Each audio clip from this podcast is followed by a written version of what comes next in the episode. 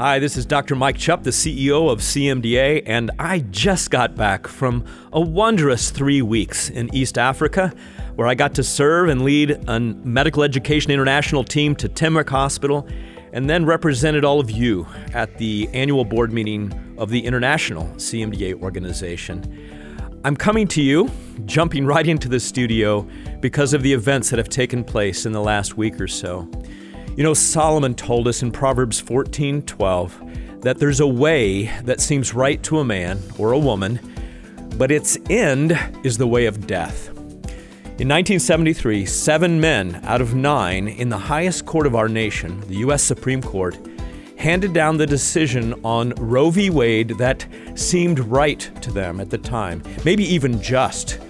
But it has resulted in death for over 60 million fearfully and wonderfully made preborn human beings. Last Friday, June 24th, 2022, that supremely wrong decision, as my former guest, author, and pro life obstetrician Dr. Brent Boles puts it in his book, was undone by that same Supreme Court in the Mississippi Dobbs versus Jackson Women's Health case. From the CMDA National Ministry, we have joyously welcomed and we have celebrated this decision by our highest court. I want to thank each and every one of you who prayed that God's purposes would be accomplished and that justice for the most vulnerable of all humankind, as well as their mothers, would win out this month, and it has won the day, praise God. We released a press statement last Friday. You can find it featured on our main CMDA webpage.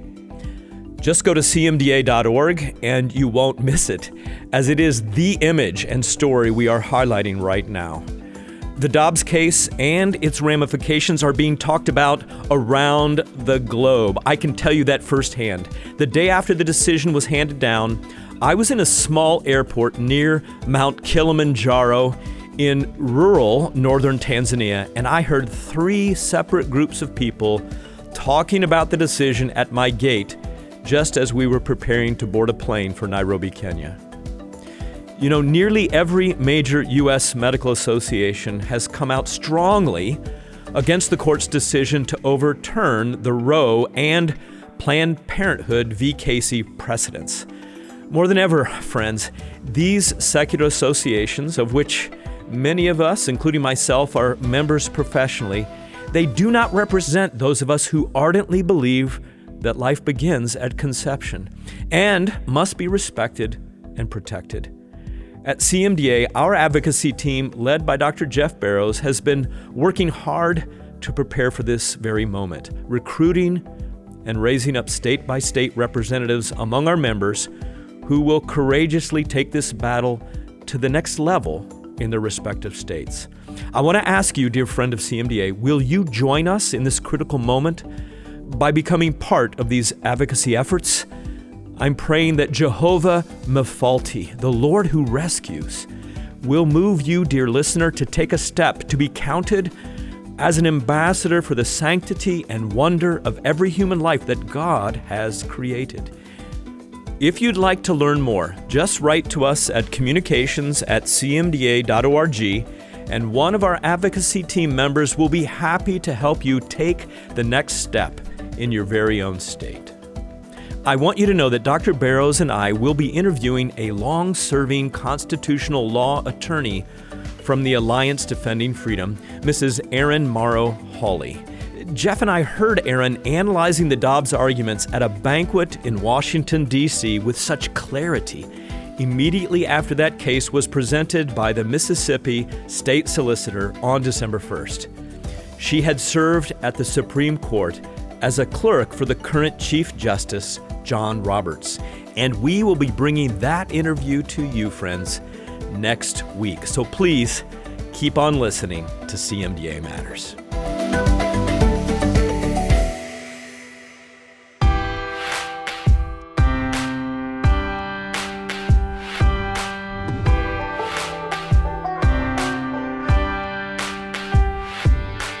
Hi, this is Pastor Burt Jones, and you're listening to CMDA Matters, the weekly podcast of the Christian Medical and Dental Associations.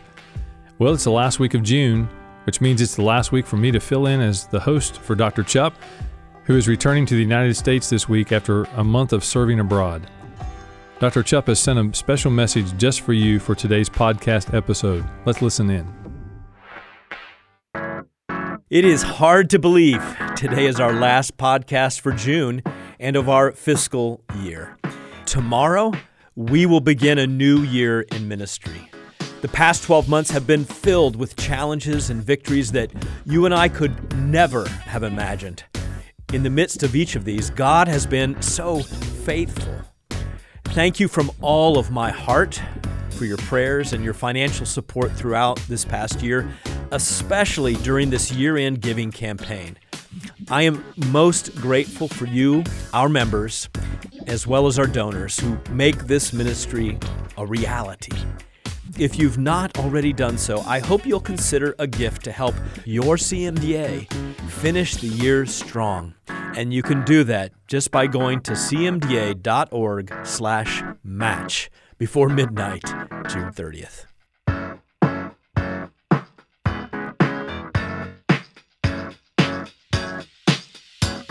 I'm really looking forward to today's interview with Dr. Daisey Dowell, which is the final recording from the 2022 CMDA National Convention.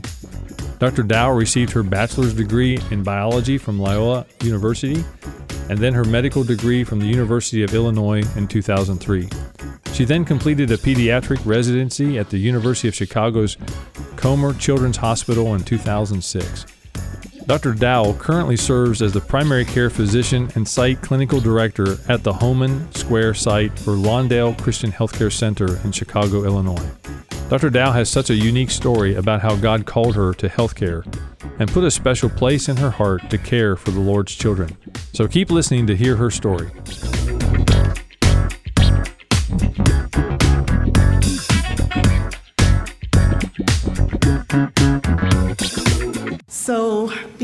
I start talking about what I want to talk about, I'd just like to start off by sharing just a little bit about my own journey because I think that it helps to give some context in terms of why I'm so passionate about the things that I typically share about and about the opportunity that God has blessed me with to serve at Lawndale Christian Health Center and uh, also to be a part of the CCHF family and my new brothers and sisters that I've uh, come to know in the CMDA family. I was very, very passionate about, or I am very passionate about, serving children in particular uh, by specialty. I'm a pediatrician. I am also a self proclaimed community medicine doc. Uh, they didn't have that fellowship when I trained, uh, but I, I, consider myself to be one because you really truly cannot serve well in, in a vacuum.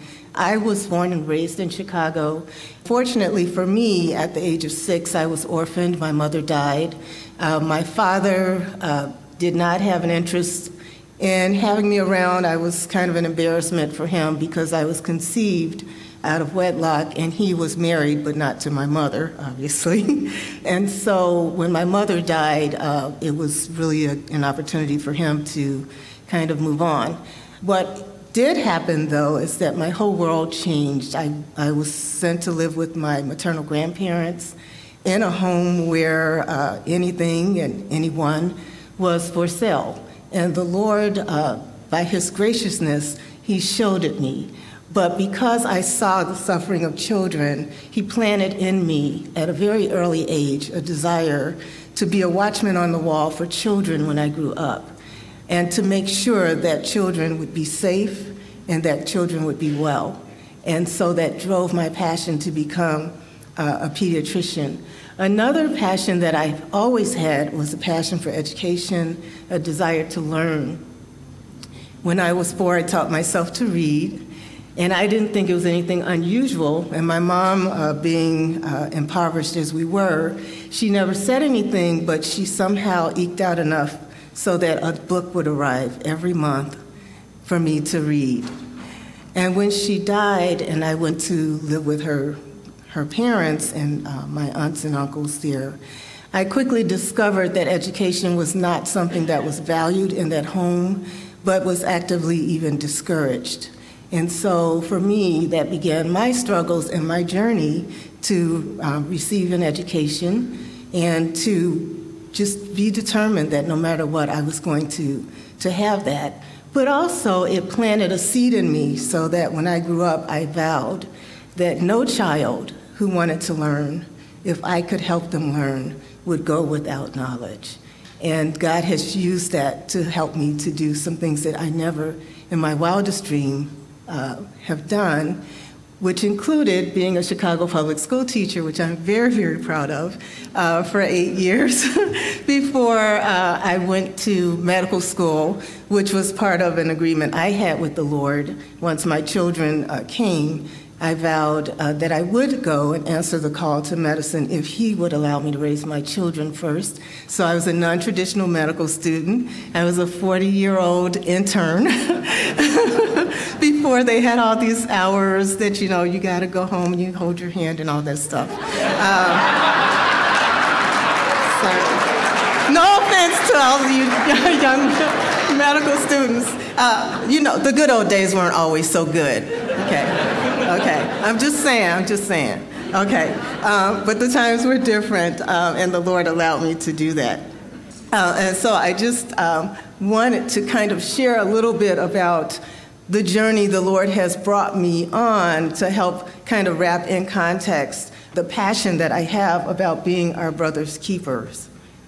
So, you know, COVID has been around way too long. You know, it's like that unwelcome house guest. You know, they came, they're supposed to come for a week. It's been two weeks. They still there. You're like, uh, you think you know. So COVID is kind of like that. You know, COVID, COVID has really gotten on my last nerve. Uh, so I wouldn't mind if COVID, you know, it, it, it, it, could go, Lord. We think we've learned our lesson.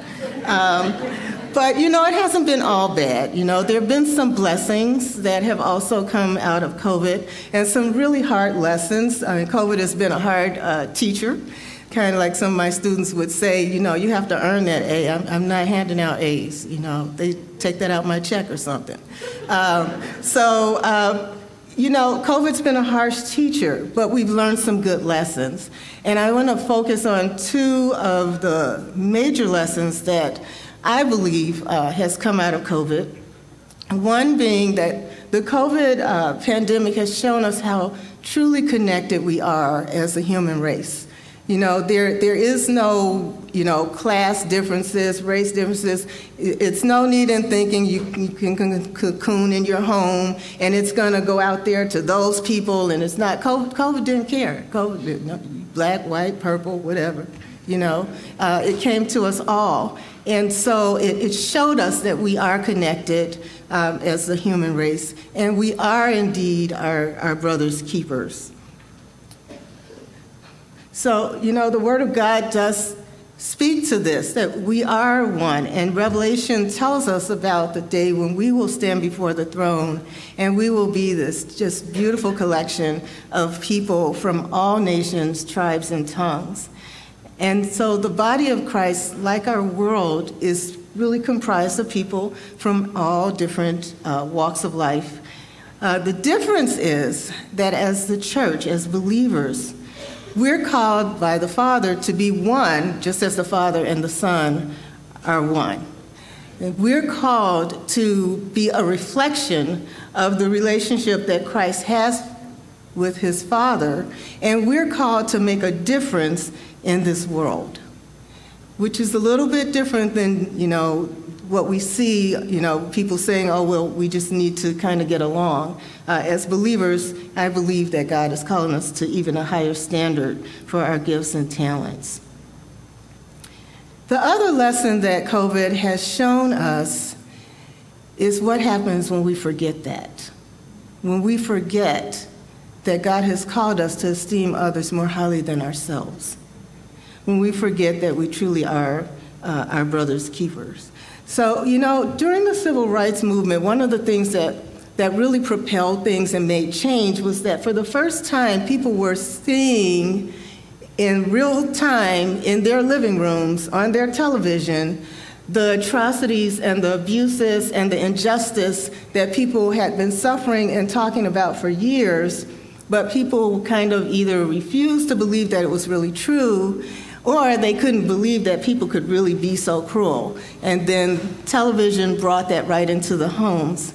Now we've got that on steroids, right? We've got television, we've got computer, we've got internet, we've got cell phones. We are just bombarded uh, with all of the effects of what happens when we forget in our world uh, that we are our brother's keepers. And so we've seen, um, you know, injustice, we've seen social um, unrest occurring, and I'm just going to take a quick walk back down memory lane uh, for the last couple of years. In 2018, uh, we watched in horror on the news as 2,000 children were separated from their parents at the U.S. border. Yes, at the U.S. border in our country, where we really, as believers, really espouse the fact that family is God's will and desire. But we saw this happen. In 2019, ICE, which is the Immigration and Customs Enforcement Agency, conducted raids and record numbers of deportation. And I remember in particular um, being at church, my church is multicultural, large uh, Hispanic population at my church, and I missed during worship time the richness that the voices added when they were came together. As I looked around and saw empty seats where some of my brothers, brown brothers and sisters who had prayed and worshiped alongside us were empty. In January 2020, we saw an increase uh, in violence against Asians after the coronavirus outbreak became a global pandemic. And, and sometimes it was even called the China virus, which uh, really was insulting and disrespectful to our Asian brothers and sisters. But to see the violence that escalated against them really grieved my heart, and I believe it grieved the heart of God. Uh, I have uh, some spiritual daughters who are Asian, and I have, because I love them, uh, I've tried to learn more about Asian history, and to my surprise, I learned that there are a lot of parallels uh, to what African Americans have uh, experienced as well.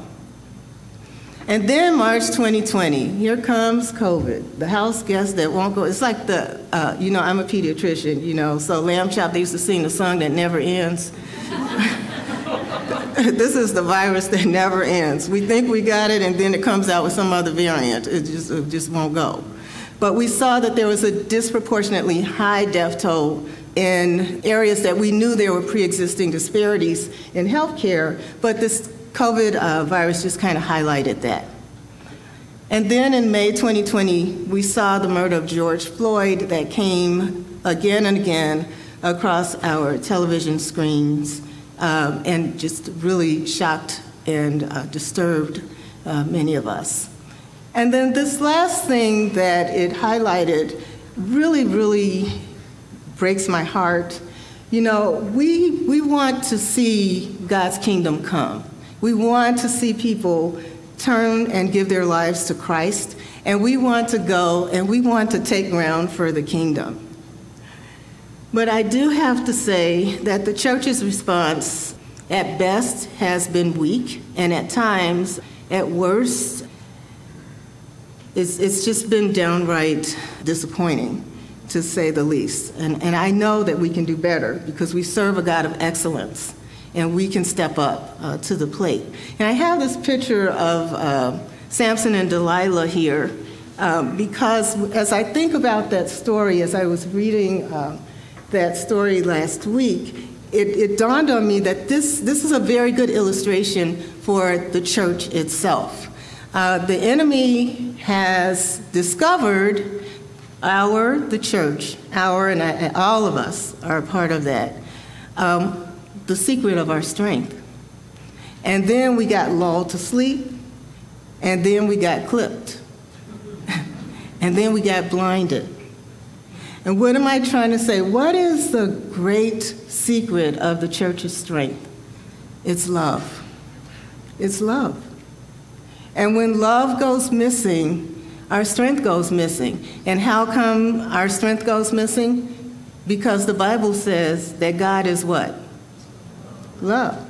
So if we surrender our love for one another, when you know the Bible says Samson, he got up and thought he was going to shake himself like he always did, but God was not with him and he didn't know it. So we need not think that we can allow ourselves to remain silent and allow these injustices and allow the enemy to run rampant and make a mockery of us as the people of God and think God is going to continue to be with us and bless us because he is the secret of our great strength. God is love. If we aren't going to love, we can't um, expect him to be with us.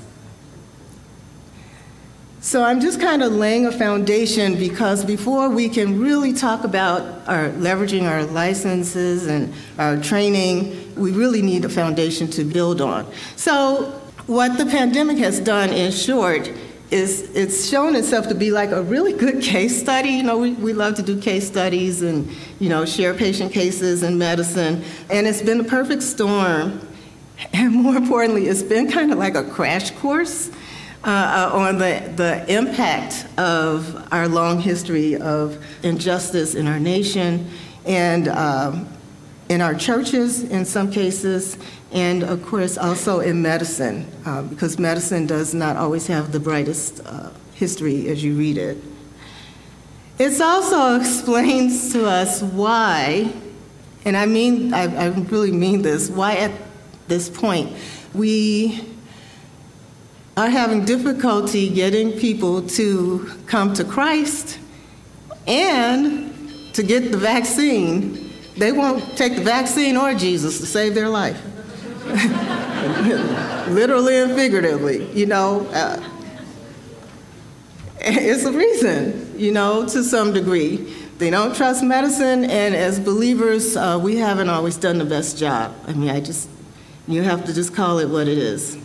But we have good news because we're believers and we have Jesus, and He is a source of hope.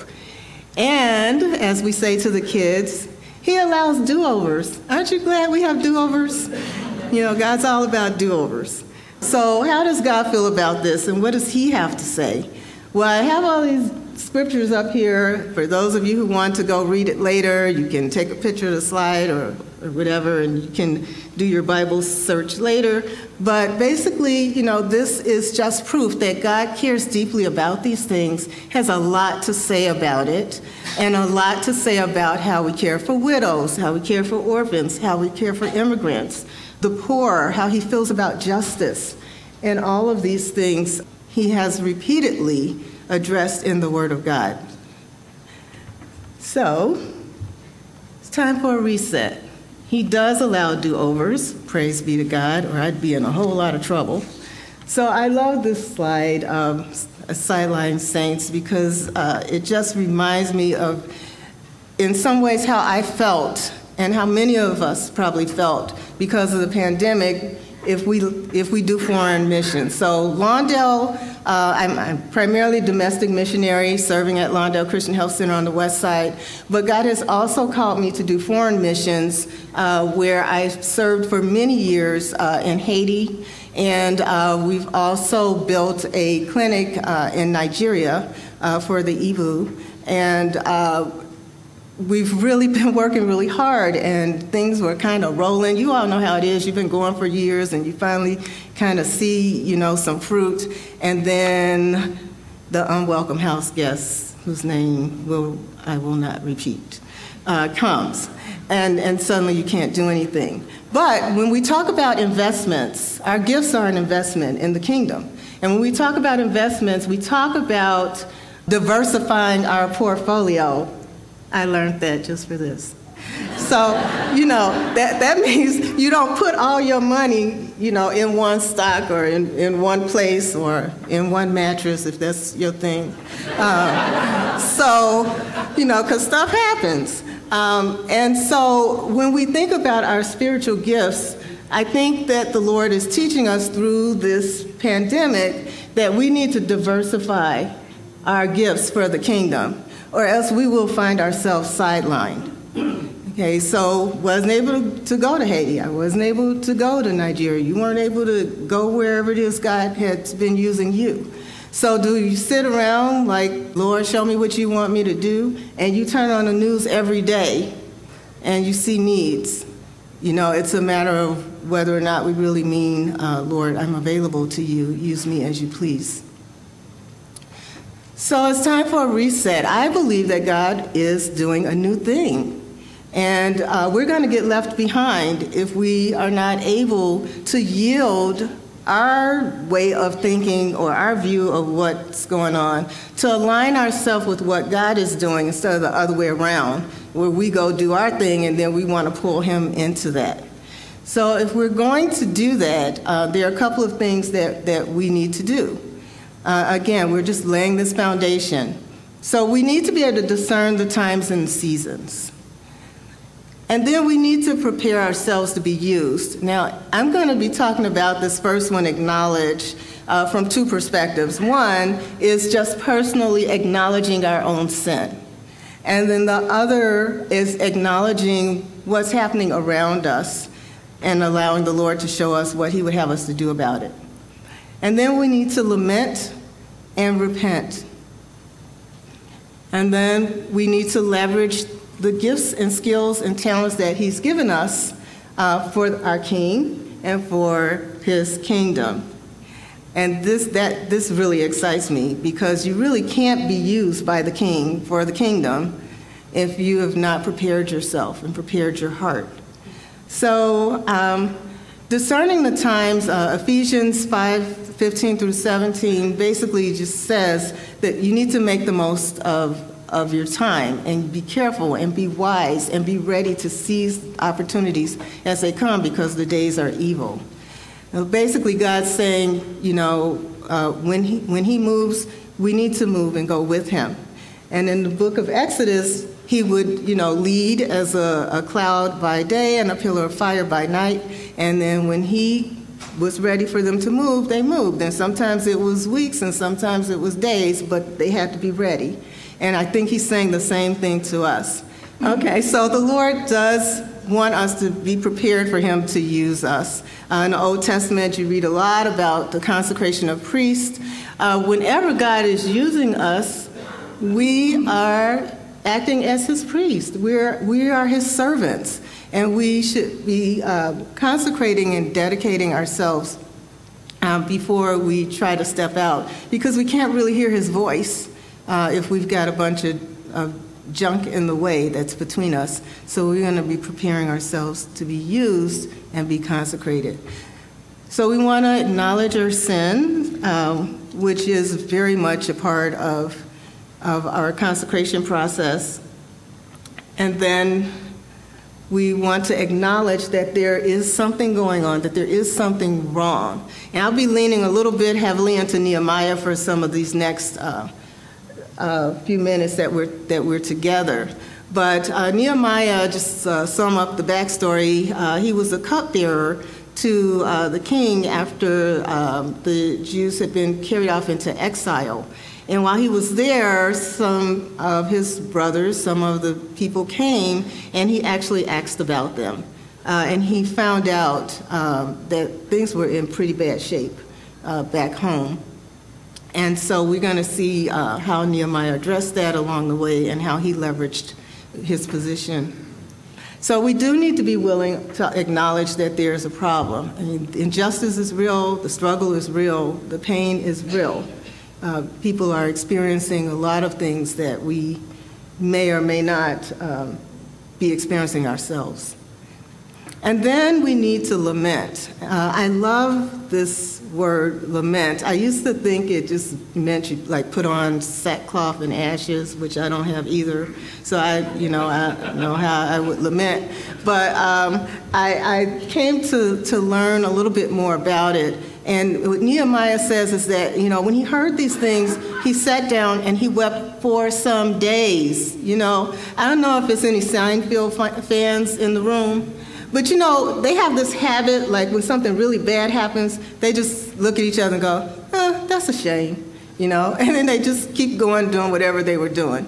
He wept for some days. He mourned and he fasted and he prayed. Like he was serious. He went hard after God um, because his heart was broken. And the things that breaks, break God's heart um, should break ours. And then this is a, a, a quote from uh, Dare uh, to Hope in God and How to Lament Well. And it, it basically says that a lament is a form of prayer where we accept God's invitation to be real with Him. Uh, they used to say, you know, tell the truth, shame the devil. I didn't know why old people would say that.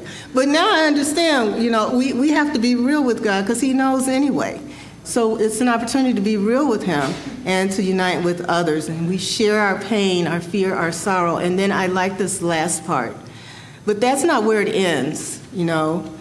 It ends with renewed confidence and trust in God after He's taken up the burdens that we have brought and laid at His feet.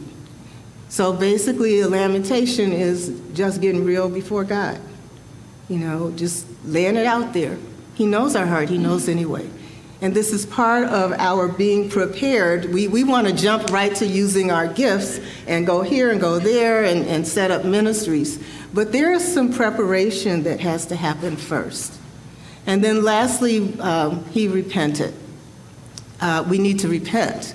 And even though Nehemiah wasn't alive, you know, back when Israel kept doing all the stuff they were doing and God would give them a chance and then they screw it up again. And, you know, finally he just said, you know what, y'all a hot mess. I, am going to have to discipline you, you know. And so they went into uh, captivity.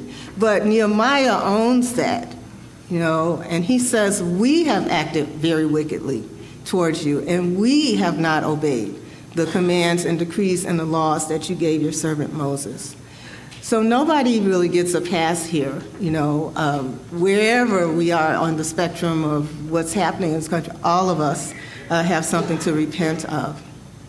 And repentance just means that we're going to really genuinely uh, be remorseful and sorry for the things that we've done that have grieved God's heart, and then we're going to turn away from it. So, whether we were actively or passively allowing a spirit of disunity, being silent when we should have spoken up, uh, whether it's in our churches or in our communities, we need to repent for that. And we need to confess our idolatry. An idol is anything that takes precedence over your obedience to, to Christ. And so when we think about the, the word church and ecclesia, it means that it's a special assembly of people whose lives are governed by Christ rather than by our politics or our culture. Please hear me. We must never forget that we are believers first. We are citizens of the kingdom first. First. Let's never forget that. As long as we stick to that, then the enemy has a harder time causing division and causing discord and making us look bad as children of God. We're believers first. I'm going to get in the trenches with somebody who knows some word. You know, they might not look like me, but if they know the word, we can go to battle because at the end of the day, that other person, no matter what color their skin is, is not my enemy. So I need somebody in the trenches with me who knows how to do spiritual warfare. I don't care what color you wrapped in. We're Christians and we're believers first. And right is right and wrong is wrong. And it's just as ugly in one, you know, it, it, nobody's getting a pass here. Uh, we, we need to destroy our idols. Our idols are causing us to bring shame on the name of Christ. So, now we have a foundation laid we can talk about leveraging our license. okay. All right. So, you know, the Word of God says, to whom much is given, much is required. And we have a lot of privileges that come to us because of our training, because of the places that that training allows us to go and to be, and the things that it allows us to do. And we may as well leverage it for the kingdom uh, since God has blessed us to have it. We are more effective, of course, uh, at kingdom building when we understand what it is that we're fighting for. You know, as I shared earlier, for me, in, in my case, uh, education is something that I'm very, very passionate about for children to have. I never want another child to have to have days where uh, they pick up a book knowing that they're probably going to get beaten if they get caught with it. They should not have to hide newspaper articles in their underclothes and go into the bathroom so they can read. And then, and I promise you to this day, I hate Fletcher's Castoria because my grandmother would say, Why are you in the bathroom so long?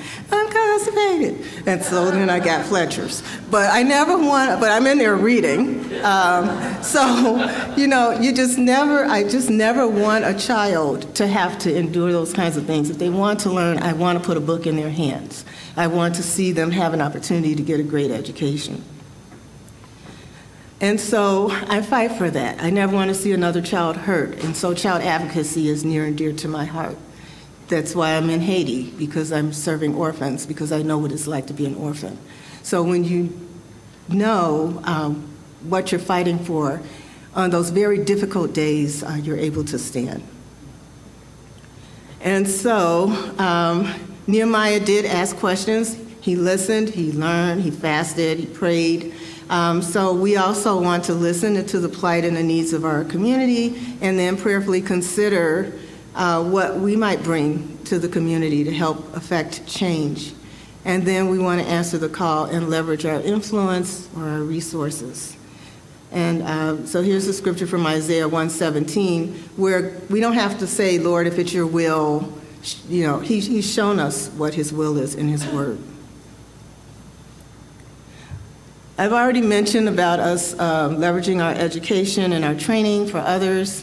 One big question is why do we even get educated? Why do we go into institutions of higher learning? Uh, is it to make more money? Is it to live a more comfortable life? Is it to have more prestige and honor? And then we want to leverage our position. Sometimes where we work physically allows us to be able to affect change for communities. And sometimes the position that we hold allows us to walk through some doors that otherwise would have been closed. And you want to leverage your relationships, which is what Nehemiah did, and we want to leverage our faith uh, based on the Word of God. I love this quote um, by John Milton. He was an essayist and a poet um, in the 17th century. And this is what he had to say about why uh, we should get, our, get an education. He says, The end then of learning is to repair the ruins of our first parents by regaining to know God aright, and out of that knowledge to love Him, to imitate Him, to be like Him, as we may be the nearest, by possessing our souls of true virtue, which being united to the heavenly grace of faith makes up the highest perfection.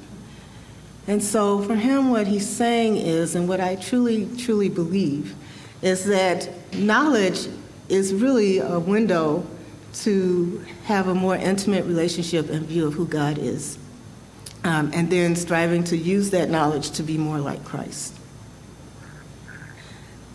Nehemiah leverages his position. He asks the king uh, to give him some letters and give him materials and things that he needed so that he could go back uh, and help to uh, rebuild the walls.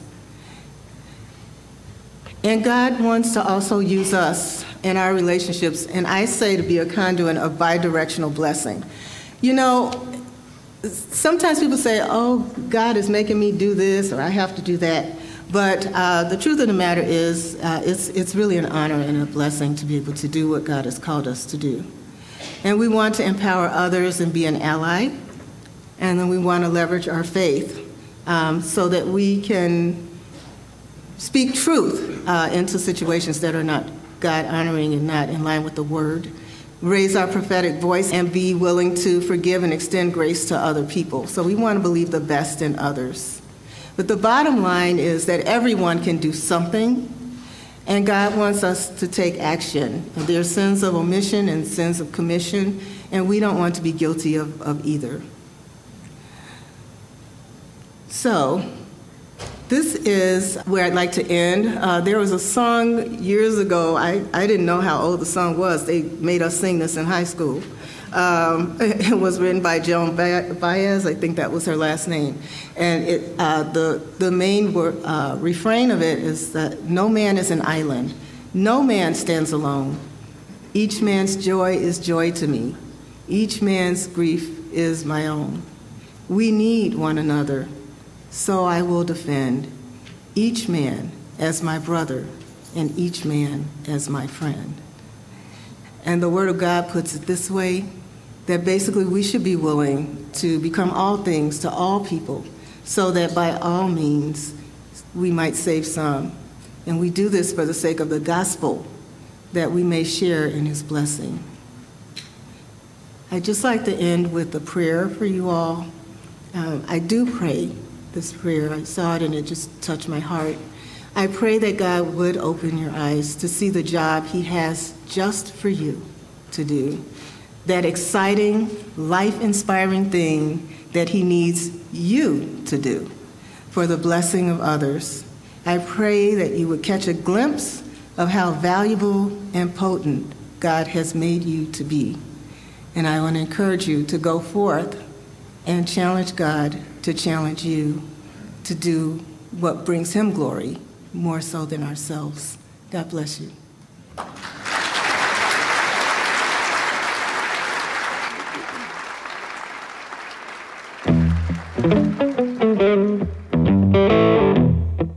This month on the podcast, we've been listening to recordings of the plenary speakers from the 2022 National Convention. And this talk from Dr. Dowell is the last one we'll be sharing from the convention, but it's definitely not the last recording available for you. If you want to take advantage of some of the breakout sessions from the convention, I'm excited to tell you that they are being added to the CMDA Learning Center. The medical track with continuing education credits is now available, and the other tracks will be available in the coming weeks. Visit cmda.org/learning to browse through all the available courses and start earning continuing education credits now. Like Dr. Dowell mentioned in her talk, we can use this knowledge we're gaining from the Learning Center to be more like Christ for our patients. I certainly hope that hearing from our convention plenary speakers has inspired you and encouraged you and equipped you this month. And I also pray it has motivated you to register now to attend the 2023 CMDA National Convention on April 27 through 30 in Cincinnati, Ohio. Joining together with your CMDA family is incredibly beneficial as you can find resilience in life, in faith, and in practice. And just for our podcast listeners, you can use the promo code PODCAST for $25 off registration fees for physicians and dentists. Visit natcon.cmda.org for more information about our speakers and to register. If you want more information about the work Dr. Dowell is doing through Lawndale Christian Healthcare Center in Chicago, visit lawndale.org. Daisey also previously served as the board chair for the Christian Community Health Fellowship, otherwise known as CCHF. If you're not familiar with CCHF, it is a national organization that encourages, engages, and equips Christians and Christian healthcare centers throughout the country and they show God's love through living and providing health care among the poor and the marginalized. Being on mission each day and every day is a focus CMDA shares with CCHF, and I'm encouraged by the ways both of these God ordained ministries offer opportunities to serve in missions both here in the United States and across the world. Speaking of being on mission, are you prepared for God to use you in missions? Let me suggest a few ways that you can get involved with missions wherever you are in your healthcare journey. You can find a local free clinic in your community to volunteer at or to take referrals from. If you're a student or resident, you can sign up to do an away rotation at a mission hospital or Christian clinic. You can also take a short term mission trip. We offer top notch opportunities through CMDA's Global Health Outreach and Medical Education International, and you can find upcoming trips on our website at cmda.org slash gho and cmda.org slash MEI. And truly that's only the beginning. CMDA has numerous ways to connect you and equip you to live on mission each and every day. If you have any questions about how to get started, learn more through CMDA's Center for Advancing Healthcare Missions at cmda.org/cahm. As Daisey mentioned in her talk, our hearts are broken as we consider injustices happening in our world today. And we need to be willing to acknowledge that there is injustice in our world, injustice that grieves God's heart. One of these injustices is racism and its effect on healthcare. Here at CMDA, we are focused on being part of that solution, especially as we strive to reverse that effect on healthcare. One of the main ways we can do that is through reconciliation. Sometimes these are difficult conversations to have, but God calls us to seek that reconciliation so we can together focus on growing the kingdom of God. CMDA's Red Committee is a task force of CMDA's Board of Trustees with the purpose of guiding us towards a biblical response both within the organization and the wider body of Christ as it pertains to issues of racism, equality, and diversity, especially as they intersect with healthcare. This committee also is focused on addressing health and healthcare disparities, as well as to be a resource for our CMDA members so they can be leaders in healing within this country in times of social and political unrest as it pertains to issues of racism, equality, and diversity. For more information about the Red Committee, visit cmda.org/racism. As always, if you want to suggest a future guest to the podcast, you can email it to us at cmdamatters at cmda.org. And if you like the podcast, be sure to give it a five star rating and share us on your favorite social media platform. Next week at work, would you consider sharing this podcast with one of your colleagues who isn't a member of CMDA? There's such benefit to being a member, and you know that more than anyone. If you want to share your story with us about how CMDA is making a difference in your career and your personal life, reach out to us at cmdamatters at cmda.org. Our podcast team would love to hear your CMDA story. As we close today's episode, I want to share what I thought was one of the most impactful statements from Dr. Dowell. She said, We are believers first. We are citizens of the kingdom first. Let's never forget that. As long as we stick to that, the enemy has a harder time causing division and causing discord. We are believers first, and I'm thankful that so many citizens of the kingdom of God have joined together through CMDA to bring the hope and healing of Christ to the world through healthcare. That's what matters to CMDA, and CMDA matters. Thank you for joining us today. Hope you'll join us again next week, and tell a friend. God bless. This podcast has been a production of the Christian Medical and Dental Associations. The opinions expressed by guests on this podcast are not necessarily endorsed by the Christian Medical and Dental Associations. CMDA is a nonpartisan organization that does not endorse political parties or candidates for public office. The views expressed on this podcast reflect judgments regarding principles and values held by CMDA and its members and are not intended to imply endorsement of any political party or candidate.